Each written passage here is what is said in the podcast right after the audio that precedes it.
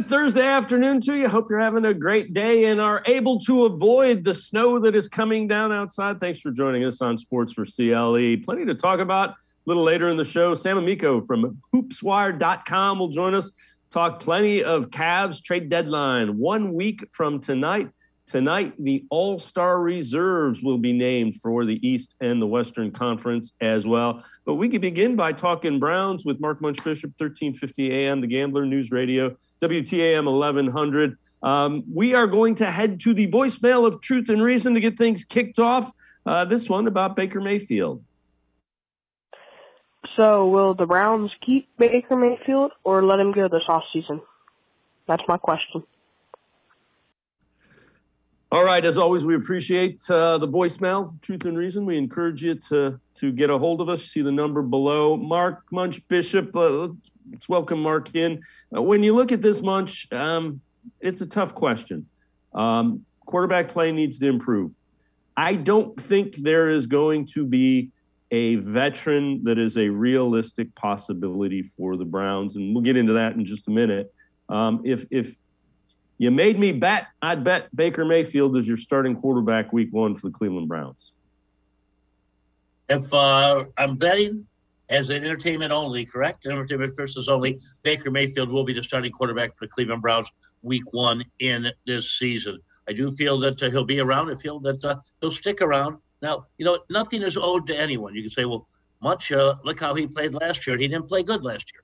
He also should not have been playing last year, and that's a whole other discussion that we'll have.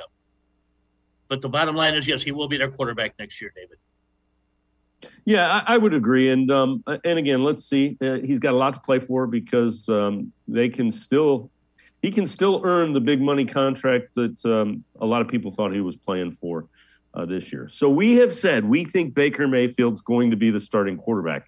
Uh, an interesting thing: ESPN simulated the starting quarterback changes, projecting trade offers, free agent deals, draft picks for 2022. So this is according to ESPN.com.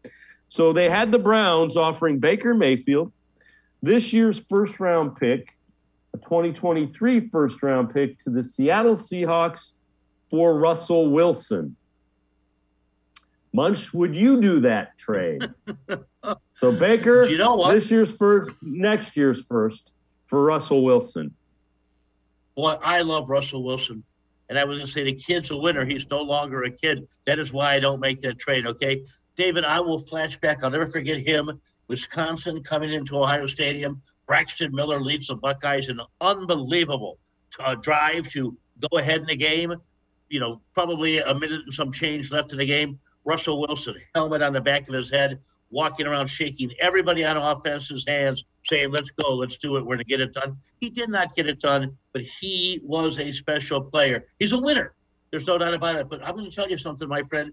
To give up what you just mentioned, and not just Baker, but the draft choices for a six foot, six foot tall quarterback who's 33 years old, and to me, it's an old 33. No, I do not do it. Yeah, I'm I'm very tempted by that, but I think I'm with you. I think the cost is is prohibitively high. They had the Seahawks rejecting that, um, and Baker Mayfield being the Browns starting quarterback uh, next year in the simulations.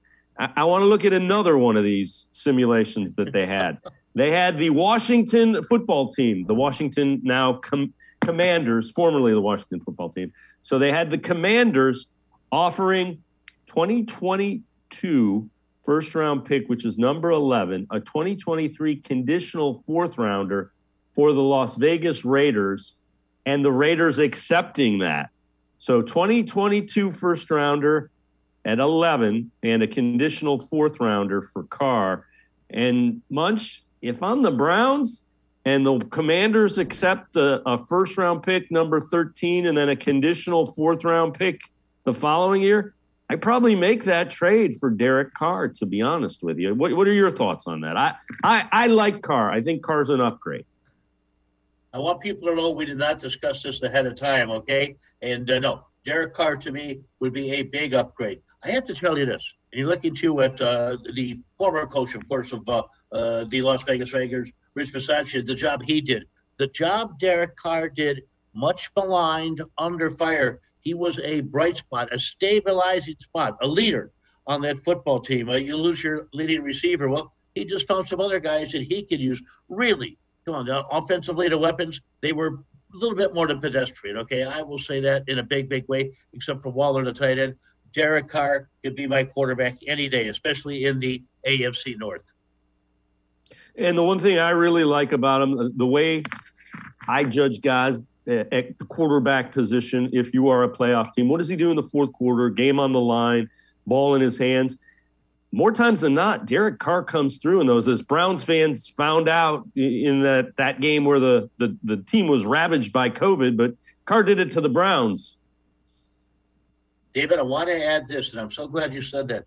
One of the most shocking things to me last weekend in the NFL playoff games, two quarterbacks who are known to be, hey, you know what? So it's pouring rain. I don't have a raincoat. That's okay. Skin is waterproof, okay? Letting water run off their back like a duck.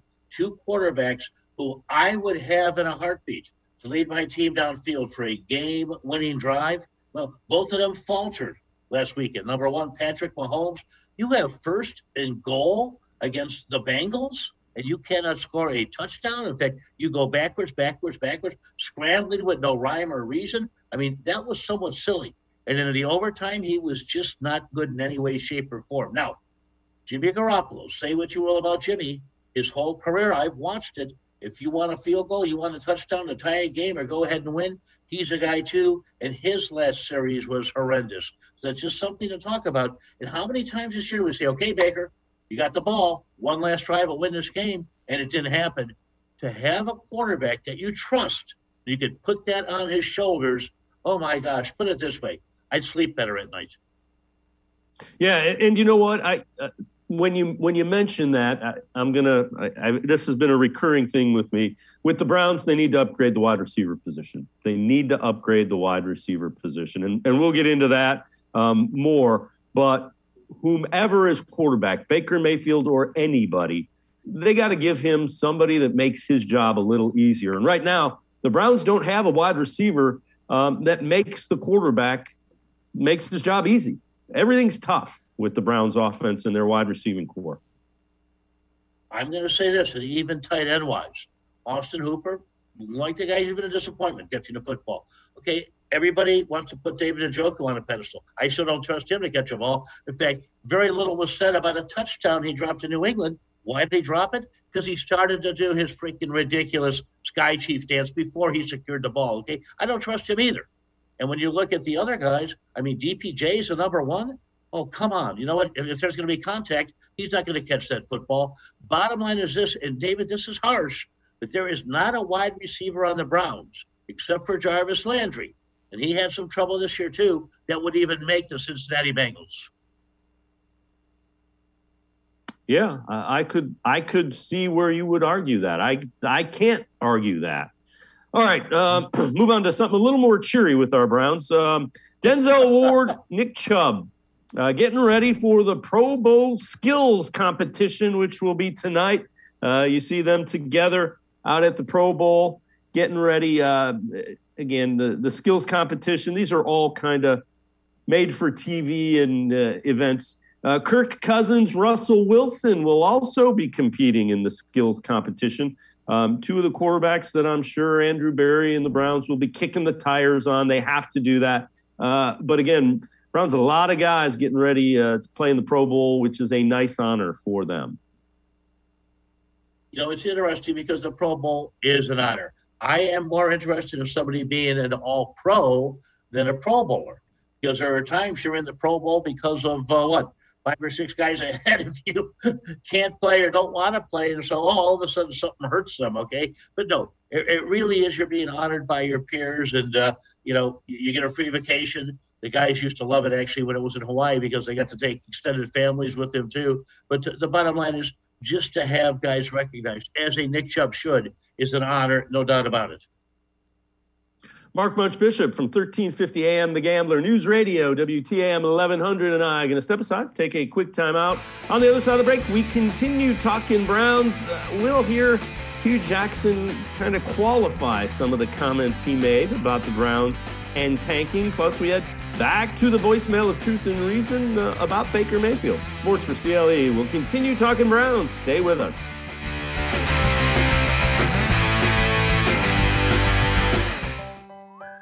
Life is getting back on track, and you can too. If you or your family have experienced financial hardship as a result of COVID 19, Tri-C can help with tuition assistance. Safely get the in demand degree or training you need with online and on campus classes. Go to tri-c.edu to check out our programs and resources. So, what are you waiting for? Register now for spring classes. Tri-C is where futures begin. When it comes to selling you a mattress, most retailers are handing you a line, a long line of extra steps that drive up costs and create confusion. At the Original Mattress Factory, we simplify the mattress shopping experience by building mattresses and box springs in our own local factories and selling them direct to you. It's short, sweet, and simply makes sense. So experience more than just the mattress store. Experience an original, the Original Mattress Factory. The Ohio Lottery Partners in Education program recognizes role model students and teachers from across Ohio. Nominations can now be done completely online. To nominate a deserving teacher or student, go to ohiolottery.com. In the About section, find Partners in Education. There you will find links to the nomination forms. Students, kindergarten through 12th grade, can be academic all stars. Teachers can be honored as a Teacher of the Month. The Ohio Lottery Partners in Education, where stars shine.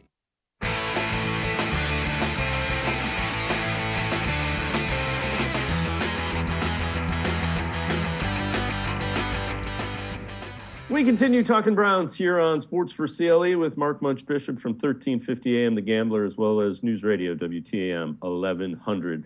Well, yesterday, Hue Jackson made some news by saying uh, that the Browns encouraged him, uh, the Browns and Jimmy Haslam encouraged him not to win, to tank, if you will, when he was uh, the Browns head coach yesterday. Uh, he kind of clarified that a little bit when interviewed on ESPN. Team at the time. You mentioned Jimmy. Of course, you're referring to the owner, Jimmy Haslam. Were you mm-hmm. explicitly mm-hmm. approached by ownership or anyone in the front office to tank and that you would be incentivized for it? Uh, this is what I would say. Um, what I was approached by is understanding what that four year plan was. And I think if we understood the mechanics of it and how it was laid out, I never knew that that plan would lead to those things because I didn't understand it, being very honest. Uh, and then once I was in it and understood everything that was on that plan and how it affected myself and how others were being paid from it, then it made sense to me that this is a team that can't win, that the first two years, that's why it doesn't talk about winning, is not to win so that you can capitalize that way, not so much for me, but for draft picks for uh, creating salary cap space so that they can do what they needed to do on the other end. And I do know that no head coach is going to survive if you lose a lot of games. You just there's no way. And so I was put out as the face of this, and I I ended up having to take this.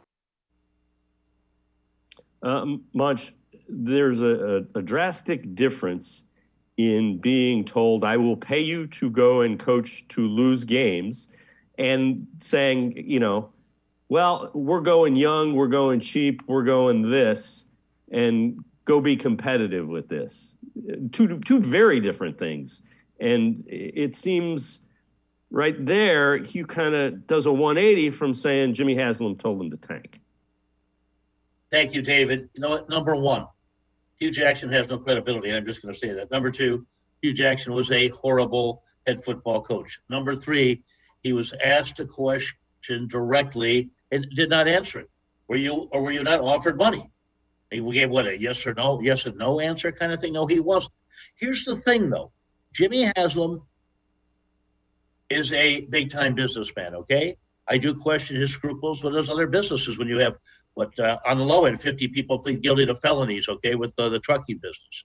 But the bottom line is this Sashi Brown, and we have to say it, Andrew Berry, Andrew Berry, and Paul DePodesta, the, the trio of thieves, as I call them, They had no idea what they were doing in any way, shape, or form. So you did not have to pay the coach to lose because the team they assembled was so horrific and would continue to be horrific as Sashi remained in place. You didn't have to pay anybody to lose. You were not going to win with that team. You were not going to win letting veterans walk like a Mitchell Schwartz and it, it just uh, insulting him by pulling a contract off the table that was going to sign. And for your draft choices, trading a shot to get Deshaun Watson for uh, Njoku and Peppers in the first round, please. You know, my reflux is going to act up. I can go on and on taking Corey Coleman because the computer said he was the best guy there. No, you know what your computer is? And Coach Sam told me this a while back, which your analytics are for draft day here and in your heart, and some of it too in your gut. Okay, that's what your analytics are. Yeah, he didn't need to pay because they were going to fail no matter how hard they tried. And I'm not even sure if they were trying because I don't know what path they went down. Right, and again, uh, it's very what he said. It, has some validity to it there, just the way that team was assembled.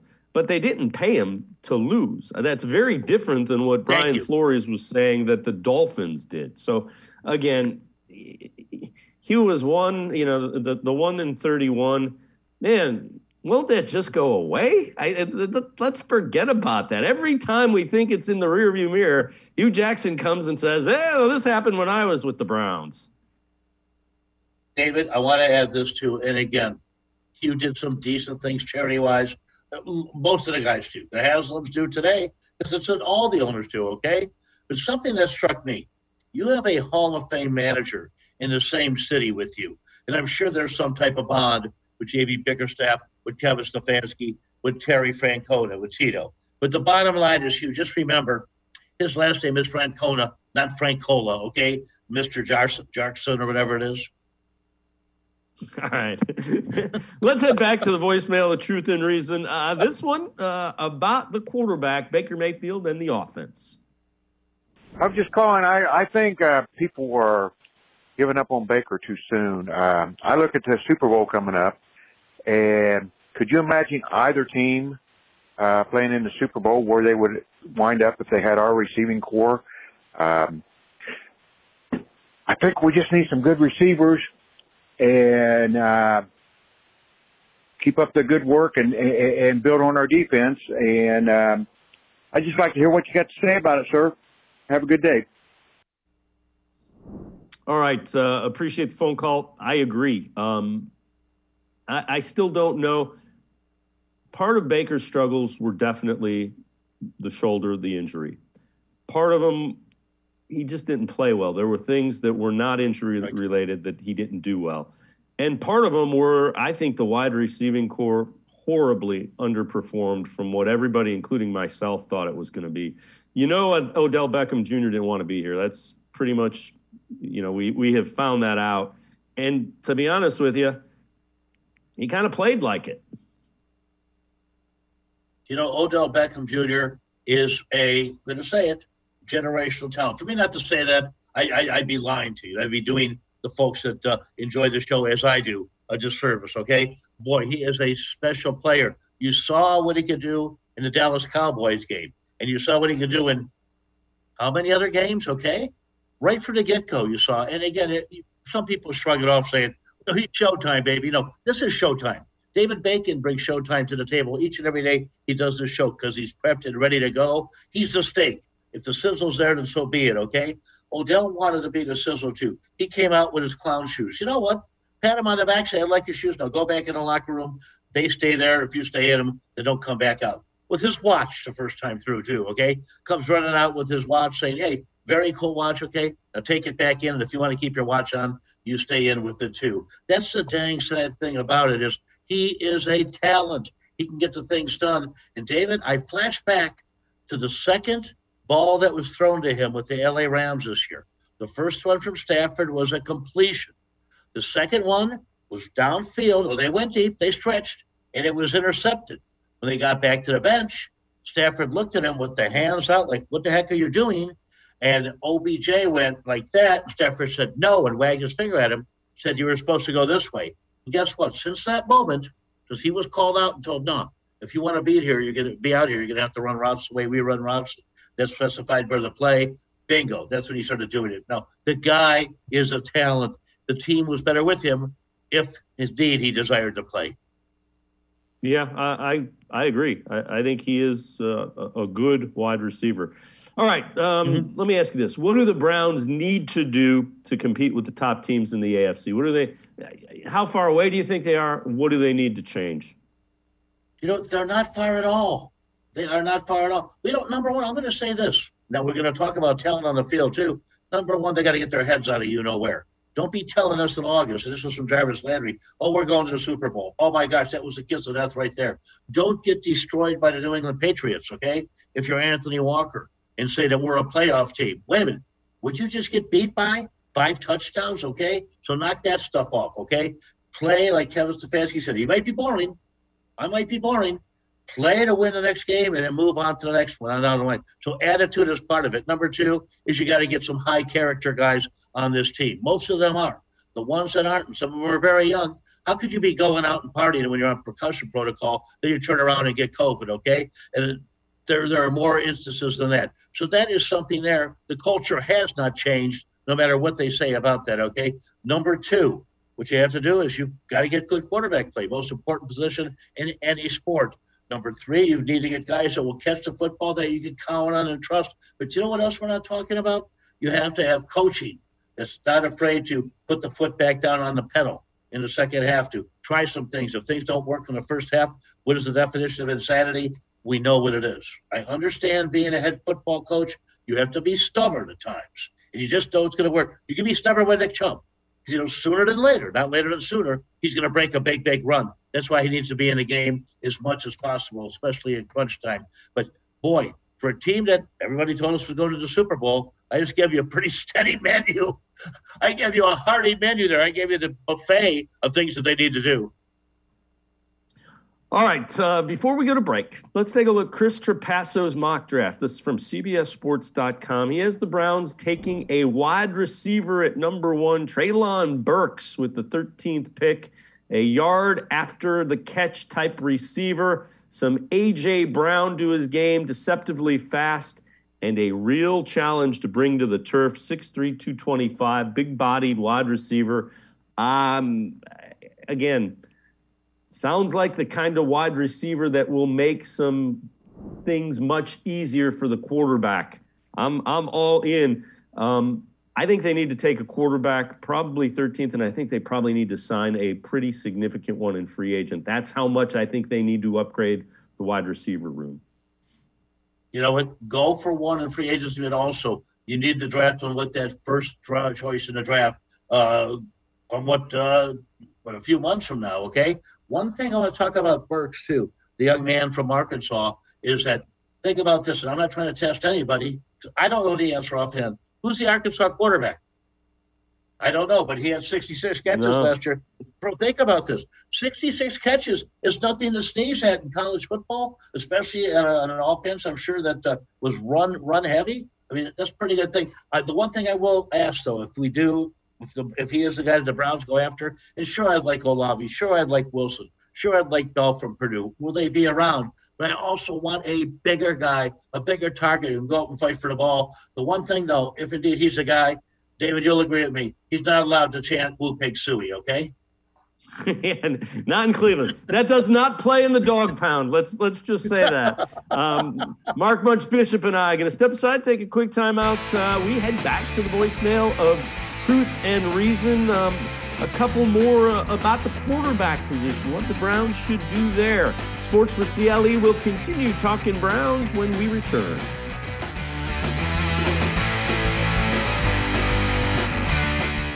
The Ohio Lottery Partners in Education program recognizes role model students and teachers from across Ohio. Nominations can now be done completely online. To nominate a deserving teacher or student, go to ohiolottery.com. In the About section, find Partners in Education. There you will find links to the nomination forms. Students, kindergarten through 12th grade, can be academic all stars. Teachers can be honored as a Teacher of the Month. The Ohio Lottery Partners in Education, where stars shine.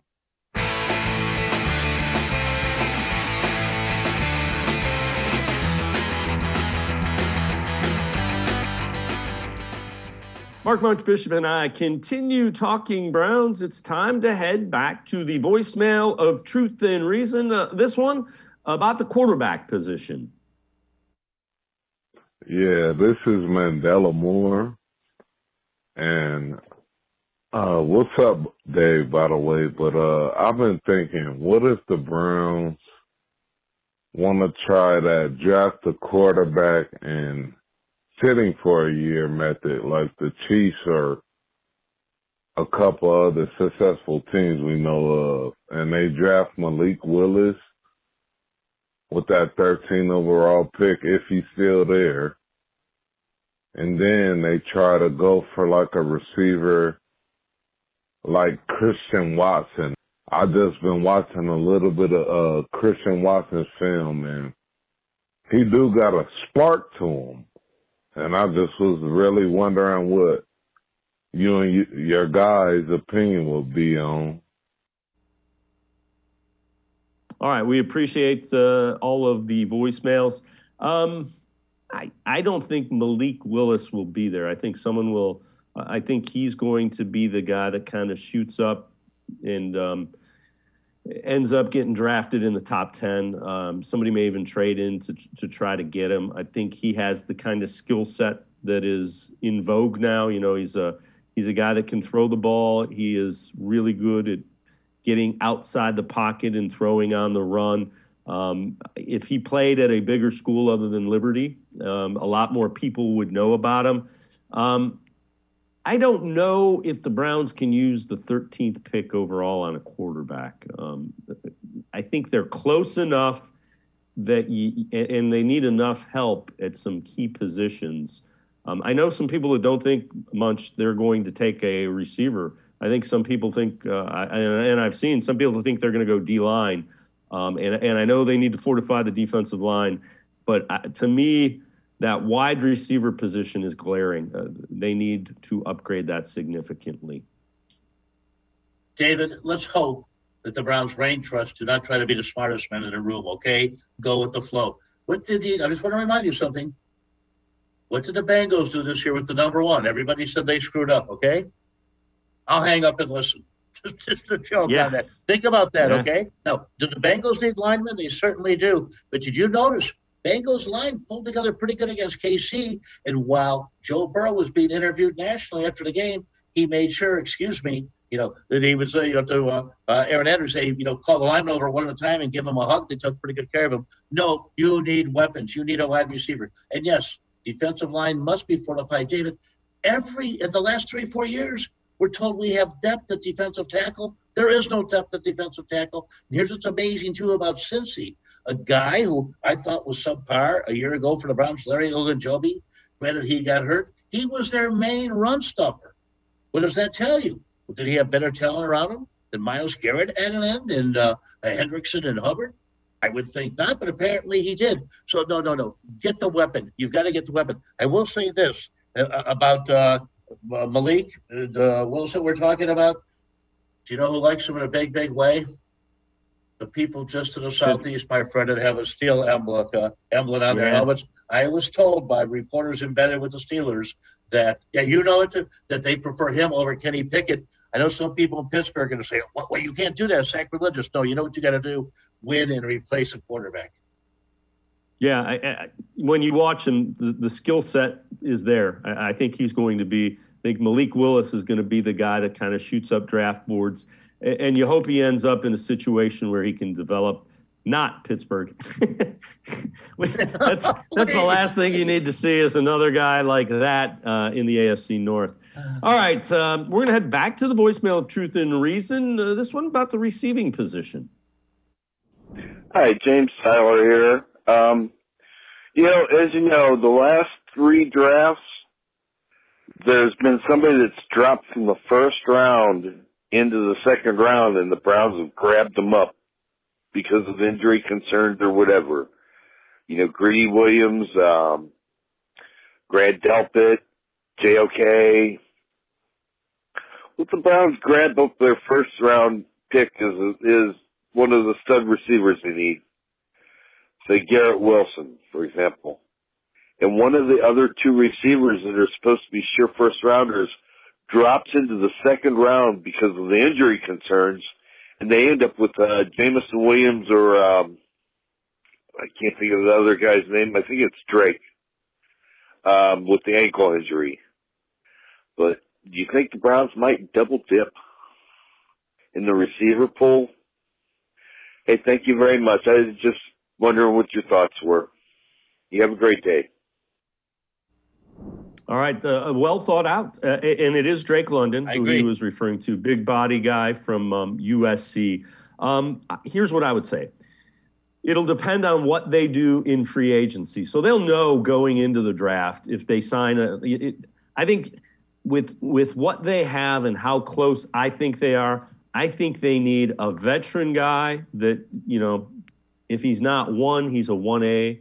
Um, they need a young guy that they think can ascend and, and take on the leadership role, and they need, I think, that 13th overall pick to be a playmaker. You need two guys that are playmakers um, that you can add to that room. Um, the other the other area that you got to watch out for is defensive line. So they'll either address one heavily in free agency, the other heavily in the draft, or they'll do it um, wide receiver in free agency in the draft as well when you look at the wide receivers uh, free agency wise, does anybody really like you know knock you out in a big way? I'll tell you something. May not like his attitude, but if it weakens our opponents on down the line, you know, take a look at Juju. Just uh, make sure that hey, you know what, you're going to be getting the football and you're going to be the number one because they do not have a number one wide receiver right now. Jarvis is a great wide receiver. However, however, he's a slot guy. Okay, don't try to put them somewhere else in a big, big way. You know, looking around at the receivers here, it's like who really yep, jumps out to me? Juju. We saw Christian Kirk was able to run around a bit for uh, Kyler Murray. Uh, Godwin played pretty good. Uh, Jakobi Meyers. But the bottom line is, really, it's not a list that's going to make you jump uh, up and down and do cartwheels as uh, you're looking at it. So once again, get a free agent, get a guy at 13, but what the caller to the voicemail Truth to Reason just said, tell you, it's a weak spot of the team. And David, you just said it too. They need two wide receivers. They really do. They need two wide receivers on this football team.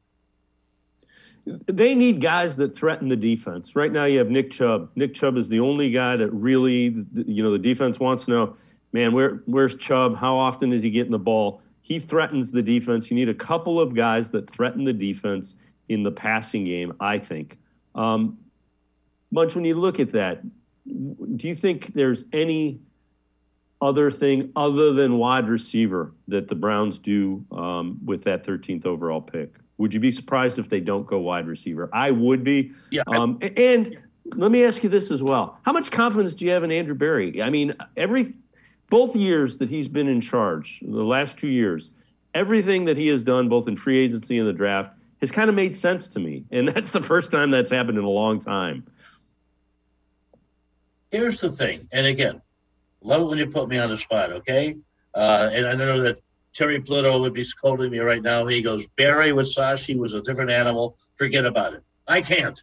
I can't forget about it because they destroyed this franchise and destroyed the team. Andrew drove the giveaway car. Yeah, most of the things he did make sense. Now, you could look at some of the choices and you're like, okay, Anthony Schwartz was a detriment to this team last year. That's just one guy, you know. But the bottom line is, most of the moves have worked out. That's what I'm saying. This team was too good to finish eight and nine. So who do we put that on? Injuries. Every team had injuries. COVID. Every team had COVID, and they seem to transcend that. Okay, but no, if a receiver at 13, I would be horrified unless a lineman like Reed Fromm Georgia would fall to them in a big, big way. And don't buy the hype of some of these other guys that were at the Heisman Trophy thing because they're one trick ponies and they're not going to make it. Mark Munch Bishop, 1350 AM The Gambler News Radio, WTAM 1100 Munch. As always, man, thanks so much for the time and the insight. I enjoyed it. Thanks very much. It is my pleasure. I'm looking forward to uh, hearing and seeing you and Sam here shortly. All right, Mark Munch Bishop. Make sure you listen to him. WTAM News Radio 1100, 1350 AM The Gambler. Uh, we're going to step aside, and as Munch mentioned, we're going to be joined by Sam Amico from HoopsWire.com. We turn our attention to the Cavaliers One of the surprises in the NBA trying to battle their way to the top of the Eastern Conference. Sports for CLE, talking Cavs when we return.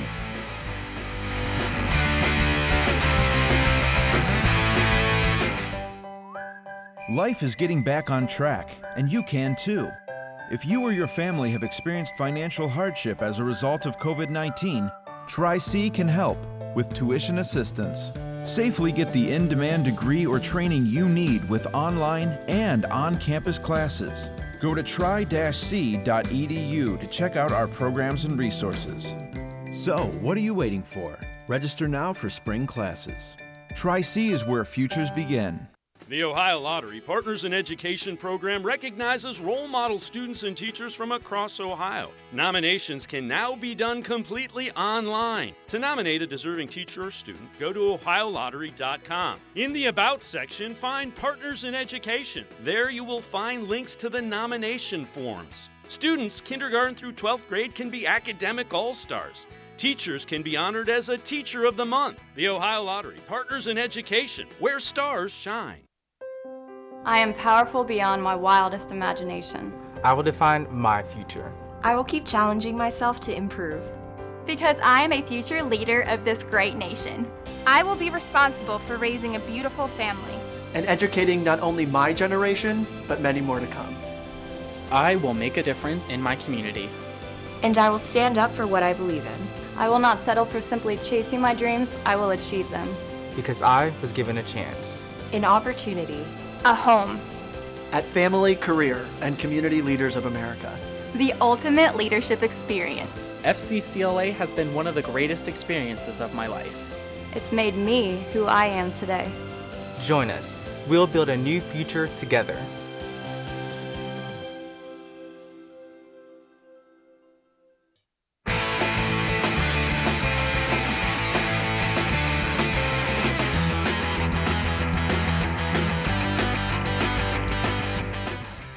We turn our attention to the Cavaliers, 31 21 on the year, a couple games behind uh, the division or conference leaders in the Eastern Conference. Let's welcome in Sam Amico from hoopswire.com. Sam, it's uh, it's been a bit of a tough stretch for the Cavs. Um, a couple of tough losses, um, a little banged up. What have you noticed um, th- that has been, uh, you know, the struggles they've had the last three games? One of them they won, two of them they lost biggest thing to me has been, uh, you know, just kind of the defense hasn't been quite as intense as it had been earlier this season. Uh, they seem to, you know, these are the dog days of the NBA season. Everybody's kind of waiting for the NBA trade deadline. Everybody's waiting for the All Star game. It's cold and ugly outside in most places when you're traveling to games. There's not a lot for the players to do. There's not much buzz uh, right now if you're a player to get excited about at this time of year. Mar- February and March can can be a difficult time in the NBA historically for the players to stay motivated, and that's especially true of young teams like the Cavaliers. Uh, you know, and then you throw in the injuries to uh, Lauri Markkanen and especially to Darius Garland the past couple of games. There's just been a lot working against them uh, at this point as a younger team. But I, I think JB Bickerstaff alluded to this. Sometimes the effort has not been what it was at the beginning of the season. Sometimes they're not playing quote unquote Cavaliers basketball. And that's a lot of scrap, a lot of grit, a lot of belief in what they're doing. Those things have not been on display for a full 48 minutes of these past three games, starting with that bad loss Sunday in Detroit, even against the Pelicans and that win at home. Uh, and, and, then, of course, the loss to the lowly Houston Rockets. Uh, all three of those games are a little bit concerning, and much of it has to do with the defensive side of the ball. You mentioned um, Garland. They look really different when he's not on the court. I mean, they the offense. I, don't, I won't say it looks lost, but it almost looks lost without Garland running it. Yeah, Brandon Goodwin has done a nice job uh, for the most part. Although he's really, you know, I mean, he's a he's a backup who's you have to use as a starter. He's really probably uh, between second or third uh, point guard at, at, this level of his career. So, um, you know, when you lose a guy like Darius Garland and Rondo has not obviously they knew coming in he wasn't going to be the scorer that Ricky Rubio was and averaged 13 and a half points a game. Um, he's at the stage of his career where he was worth a gamble when you made the trade because you didn't really give up anything to get Rondo, but he's just not been, at least to this point, when healthy, a great fit. And a lot of that's because of his lack of an outside shot. Defenders can play off of him. That hurts him when it comes to creating for others because he can't penetrate because they're all kind of packing it in when he has the ball. So, yeah, I mean, Darius Garland, you're talking about a, an all star point guard. Now, whether or not he makes the all star team is beside the point, but he's playing at an all star level. And he's been the Cavs' best player, especially was uh, their best player in January. When you remove that guy who has the keys to the offense, yeah, your offense is going to sputter. And when your offense sputters, it makes it real easy, human nature, to not play defense with as much energy. So that's where they are right now without him. While he's not going to be a lockdown defender, he gets the other guys feeling energetic because they're getting a lot of shots or good shots, and the Cavs are scoring and the offense is flowing. So without him, obviously, uh, that's a that's a big big loss. As is Markkanen when it comes to defending in the paint. You know, there's there's one of your three seven footers or about seven footers who aren't there to create havoc in the paint. So that causes issues as well. And we're talking about you know the the Cavs struggles, and let's look at it. Young team without question, missing Sexton, missing uh, Garland, Markkanen, and uh, missing Ricky Rubio. So four guys from their probably rotation of nine at the beginning of the year have missed significant time, and yet they're what two games out of first place in the Eastern Conference. So all is not lost, but it it, it is a, a, little concerning without question. But it, they have been beat up, and and you know Garland is the guy though that they need him on the court to make it work. It looks like. You hit the nail on the head, Dave. It's it's concerning, but it's not panic time yet. Far from it. Uh, they've been proving doubters wrong all season. And despite their struggles, the good news is, you know, the Nets keep losing. Uh, the Heat have lost a couple of games in there. And, you know, Philadelphia lost to the Wizards at home. So that goes again back to what I said about this kind of being the dog days of the season. When you're favored to go in some of these games, you end up thinking, well, we're going to win the game because we're favored on paper. And that comes back to bite you. So, you know, all you can take from this is they're still right where they were a couple weeks ago when they were playing really well. And a lot of that is thanks to circumstance. Uh, and there's still time to get it corrected. There's still time to add pieces and add help. And, uh, you know, you're learning lessons at this time of year. And like you said, look at all the guys they've lost. When you talk about, you know, Sexton and Rubio and Garland and Markkanen, they lost Isaac Okoro for a big stretch you know, and, and Evan Mobley was out with with an elbow sprain. Jarrett Allen has had a couple of times where he's been in uh, in and out of the lineup. So, yeah, it's you know, you they've overcome a lot, and this is just another obstacle that they they need to overcome, and they've proven that they can do it.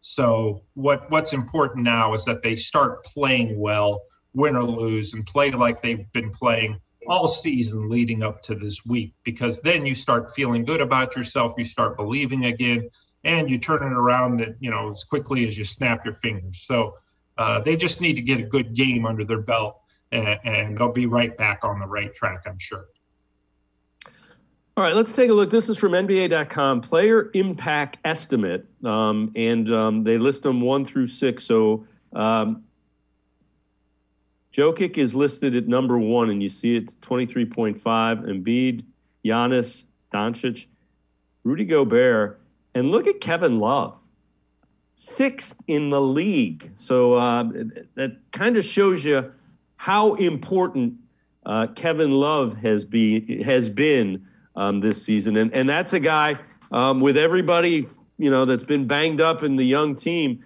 that has really come through and, and is playing really well. At the beginning of the season, I know I and a lot of others had said his career's probably over. It's almost definitely over in Cleveland. The only problem was at the time you thought they're not going to be able to trade him, and you thought because of his contract, and you know he's not going to produce, they're going to be stuck with him for a little bit. While he has turned that narrative on on its ear with his with his play, and he's just been everything they hoped and knew really that he could become. And I don't know whether Koby Altman or or Coach Bickerstaff or whoever sat him down and said, "Look, this is an opportunity. Everybody has written you off, including Jerry Colangelo, the head of U.S. basketball at the Olympic trials when you got cut. After they invited you, you got cut.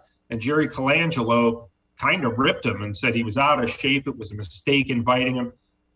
This was an opportunity for Kevin Love to make something again of himself, a, a great player younger in during his younger years. And now in this second phase of his career, I would say he's really enjoying himself more than at least as much as any time uh, as he's been in Cleveland, and that includes the year he won a title. He's having a lot of fun. It's showing on the court. He's doing everything that they ask. He's coming off the bench, even when they miss Mobley. You know, Mobley's not playing, or Allen's not playing, or or Markkanen's not playing. Kevin Love still, they still bring him off the bench because he's very comfortable in that role. He's been playing extremely well in that role. And uh, he is a huge reason for this team's success this year, which is something we all thought we wouldn't be saying uh, in February. Yeah, I, am I'm, I'm with you. I was I was uh, on that train as well. Sam Amico from HoopsWire.com, and I'm going to step aside, take a quick time out on the other side of the break. Turn our attention to the trade deadline, just a week away. Will the Cavs be active? How active will they be? Sports for CLE continues talking Cavs with Sam Amico. Stay with us.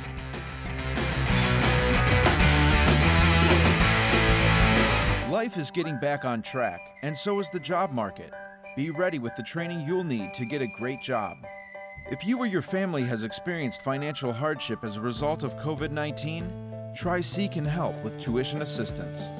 Whether you want to improve your skills, get certified, or train for a new career, go to tri-c.edu to check out our programs and resources. Register now for online and on-campus classes. Tri-C is where futures begin.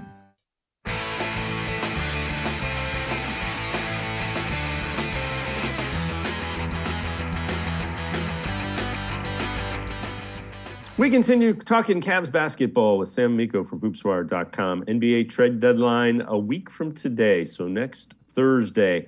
Sam, let me ask you this. How active or how convinced are you that the Cavs will be active uh, at the trade deadline um, a week away?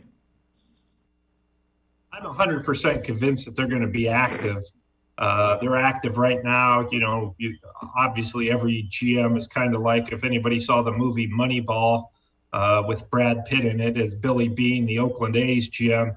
You know, on the phone with one GM, putting him on hold, grabbing the phone to talk to another GM at the same time. That's pretty much Koby Altman's life right now. That's probably every NBA GM's life right now, all the way until next Thursday, which is the trade deadline at 3 p.m. Eastern. So uh, there's a lot of activity going on. Look, the Cavs know they need some backcourt scoring help. Okay. You lost Collin Sexton, who was at the time of the injury averaging 16 points a game through the first eight games. He averaged 24.1 last year. So you lost all that. Then you lost Ricky Rubio, who was averaging a career high 13.5 points per game. So if you factor that in, they're missing about 30 points a game from their backcourt scoring.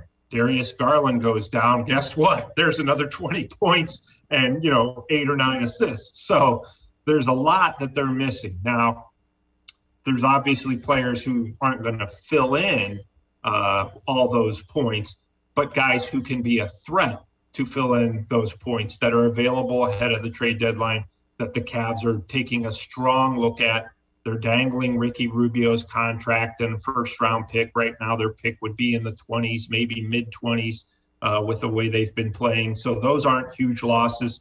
you don't suspect Rubio's going to come back. So those are the two things that Koby Altman is working uh, kind of as starting points uh, on, you know, to help facilitate a trade and bring in some more uh, backcourt or wing help, some more explosiveness uh, and, and, point production. And um, let's take a look at um, a tweet. This one is actually from you um, about the, just the Cavs thinking. Um, doesn't sound like they're going to trade Collin Sexton right now. It sounds like uh, they plan on moving forward and and kind of trying to keep this core together. Well, as far as that opposing GM is concerned, yeah, they're not gonna they're not gonna move him. Um, but that's you know everything I've heard from around the league is that you know they they're getting the sense that Sexton may not be totally off limits in a trade, but that he is more or less you know somebody that the Cavs aren't going to just give away uh, because he's going to be a restricted free agent. They know when he comes back, uh, whether that's you know it sounds like it's not going to be until next season, but they know when he comes back, they will get that added scoring punch that they've been seeking. But in order to get that help this year, uh, they're going to, you know, presumably would have to give up something that they like uh, to to get that help this year and help them during their playoff push and and into the playoffs. All right, this uh, trade proposal is from Bleacher Report, and it is trade proposals that will blow up the playoff race.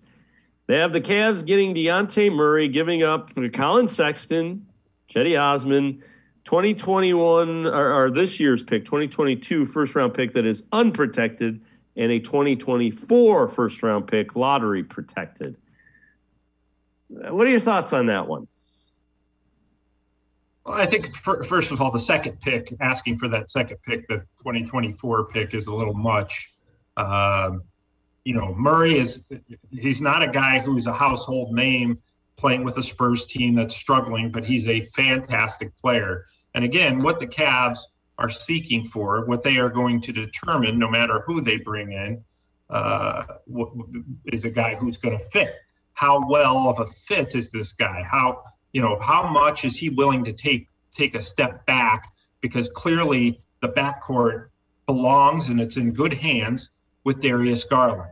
So whoever comes in is going to have to accept that, regardless of how good they may be in their current situation. A guy like Murray, outstanding player, a guy who can fill it up, uh, a guy who doesn't necessarily need the basketball to be effective. I mean, he can he can get you a lot of points just off of drives and fast breaks and uh, isn't going to dominate the ball. So, yeah, I think that that's you know a pretty good trade proposal. As much as you'd hate to give up Sexton, everybody loves Cedi uh, for the most part. I, I got some complaints about him last night on Twitter, but for the most part, you know, Cedi is what he is. So you don't want to you don't want to mortgage the farm to bring somebody in. You just want to find some help and maybe a guy who's good somewhere else and would be even better once he got to this team. All right, so so assuming that they don't uh, want to trade any of those young cores, it would be Rubio's expiring contract and draft picks. Let's take a look at these draft picks because uh, the the Cavs do have their own first round pick. They also have Houston's second round pick. They currently have the third worst uh, record. So that would be the third pick in the second round. They also have the Spurs uh, pick, and the Spurs, I believe, are currently the seventh. Uh, that would be the seventh pick in the first round. Remember, you can't trade first round picks in back to back years and, and, all that good stuff. But those are the draft picks uh, that the Cavs have. We've heard that uh, the Pacers want two first round picks for Caris LeVert, a, a, guy that we've talked about being intriguing. Um, you think it's kind of a game of poker, or is it? Hey, look this this Rockets pick in the second round is just like a first round pick. So we'll give you our first in that Rockets that's third in the. Is that the kind of thing that uh, that's going on now with Koby Altman and and GMs? Do you think? Without a question, you start high when you're when you're the GM of the Pacers, Kevin Pritchard, a great guy. You always start high and say, "This is what we want. We're not going to budge off of it." and uh, eventually you budge because then you realize well, no one's really going to give us two first round picks for Caris LeVert at this point. So, um, yeah, you, you, you aim high and then you come down. It's just like any other type of negotiation. And that's why, if you're the Cavs and Koby Altman, that's why you stockpile these second rounders, uh, as Koby Altman has done over the years. And, and for one, a lot of teams don't want their first round pick, especially toward the end of the first round, because when you have a first round pick, that means you're guaranteeing somebody a salary for three years. Whereas if you draft 31st or, you know, after that, you're not you don't have to guarantee anybody's money. You can sign your number 31 pick to whatever kind of deal you like. And uh, you know, a lot of times we see those second round picks get three year deals with the first year or half of the first year guaranteed, and that's it. So um, you know, that's where those second round picks come in handy. those teams who want to move out of the first round that don't want to guarantee a salary, they will take two of your second round picks to move out. You either get their first round pick or a player or something along those lines. I do think that the Cavs will have to, and I think they'd be okay with it trading their first rounder in 2022, whether it's to get Caris LeVert or some of these other names we've heard, Terrence Ross, Gary Harris from the Magic any of those names are probably going to cost you your first round pick, and that's that's okay. I mean, the Cavs have had their fill of first rounders these past four or five years. Do you also see them adding um, a, a, second guy, like almost like a you know Dennis Schroeder or someone that they can use that um, exemption, the hardship exemption that they got from Ricky Rubio as well? So maybe bring in two guys. Yeah, they could most certainly bring in two guys. You know, they're they're kind of up against it when it comes to the salary cap. Obviously, moving Rubio uh, would would help that a little bit, at least going into next season. But uh, yeah, you know, I, I mean, it wouldn't be a big surprise to see them bring in two guys. Now, whether that's one via trade and then you know either calling up somebody from the G League who's who's had a good run there, a veteran type player. We've seen what the Indiana Pacers have done with Lance Stephenson, who was playing in the G League. You know, they brought him up. He's been a veteran presence for them. And if the Cavs can find somebody like that, they don't have to make a second trade. I think that they are pretty intent on making at least one deal in which they will go out and get some more backcourt scoring from a veteran proven player but I also think that there are other routes to go, whether that's on the, you know, following the buyout market in March or uh, the G League, as I just said, a veteran in the G League, or a veteran who's currently out there who hasn't been signed. We've got a whole list of them on HoopsWire by position, and there's about 50 guys who have good NBA experience that uh, potentially could be signed, you know, either to a non-guaranteed deal, a 10-day deal, something along those lines. So you know, that way you can not mortgage the farm and break up what's working and still go find help. And that's really their mission as we head into trade deadline week. Sam Amico from hoopswire.com and I are going to step aside, take a quick time out on the other side of the break. Uh, Maxim Bet, the odds of LeBron James' next team.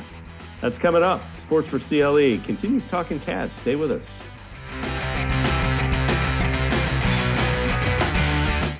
When it comes to selling you a mattress, most retailers are handing you a line, a long line of extra steps that drive up costs and create confusion.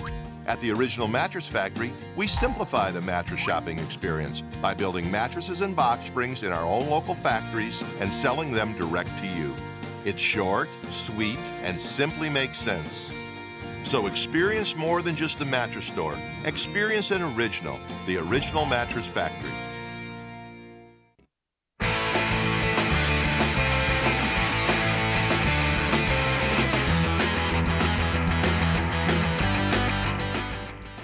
We continue talking Cavs. Uh, Maxim Bet, LeBron James next team, and uh, the favorites at plus 300, the Cleveland Cavaliers. Heat plus 400. You see Magic Wizard plus 500, and going down uh, Suns Patriots plus 1,000.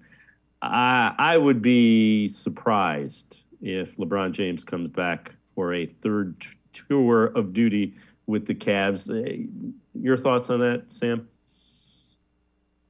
I like the odds of him coming back to the Cavs more, way more than him going to the Wizards. I can say that much.